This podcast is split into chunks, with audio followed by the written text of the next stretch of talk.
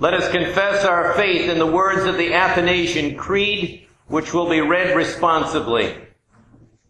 Whoever will be saved shall, above all else, hold the Catholic faith, which faith, except everyone keeps whole and undefiled, without doubt he will perish eternally. and the Catholic faith is this, that we worship one God in three persons, and three persons in one God, neither confusing the persons nor dividing the substance. For there is one person of the Father, another of the Son, and another of the Holy Spirit. But the Godhead of the Father, of the Son, and of the Holy Spirit is all one, the glory equal, the majesty co-eternal. Such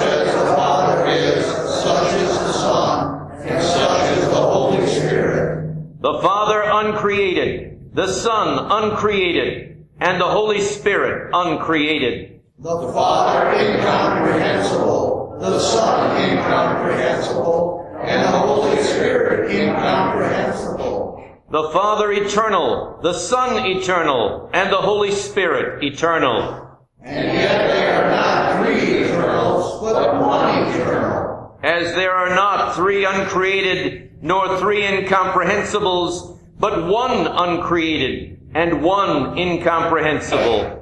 So likewise the Father is almighty, the Son almighty, and the Holy Spirit almighty. And yet they are not three almighties, but one almighty.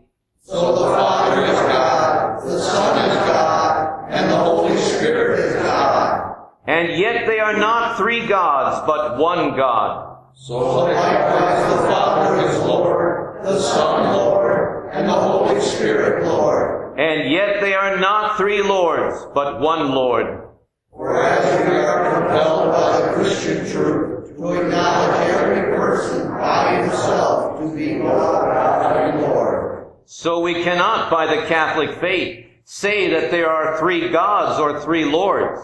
The Father is made of none, neither created nor begotten. The Son is of the Father alone, not made nor created, but begotten. The Holy Spirit is of the Father and of the Son, neither made nor created nor begotten, but proceeding. So there is one Father, not three fathers, one Son, not three sons, one Holy Spirit, and not three Holy Spirits. And in the Trinity, none is before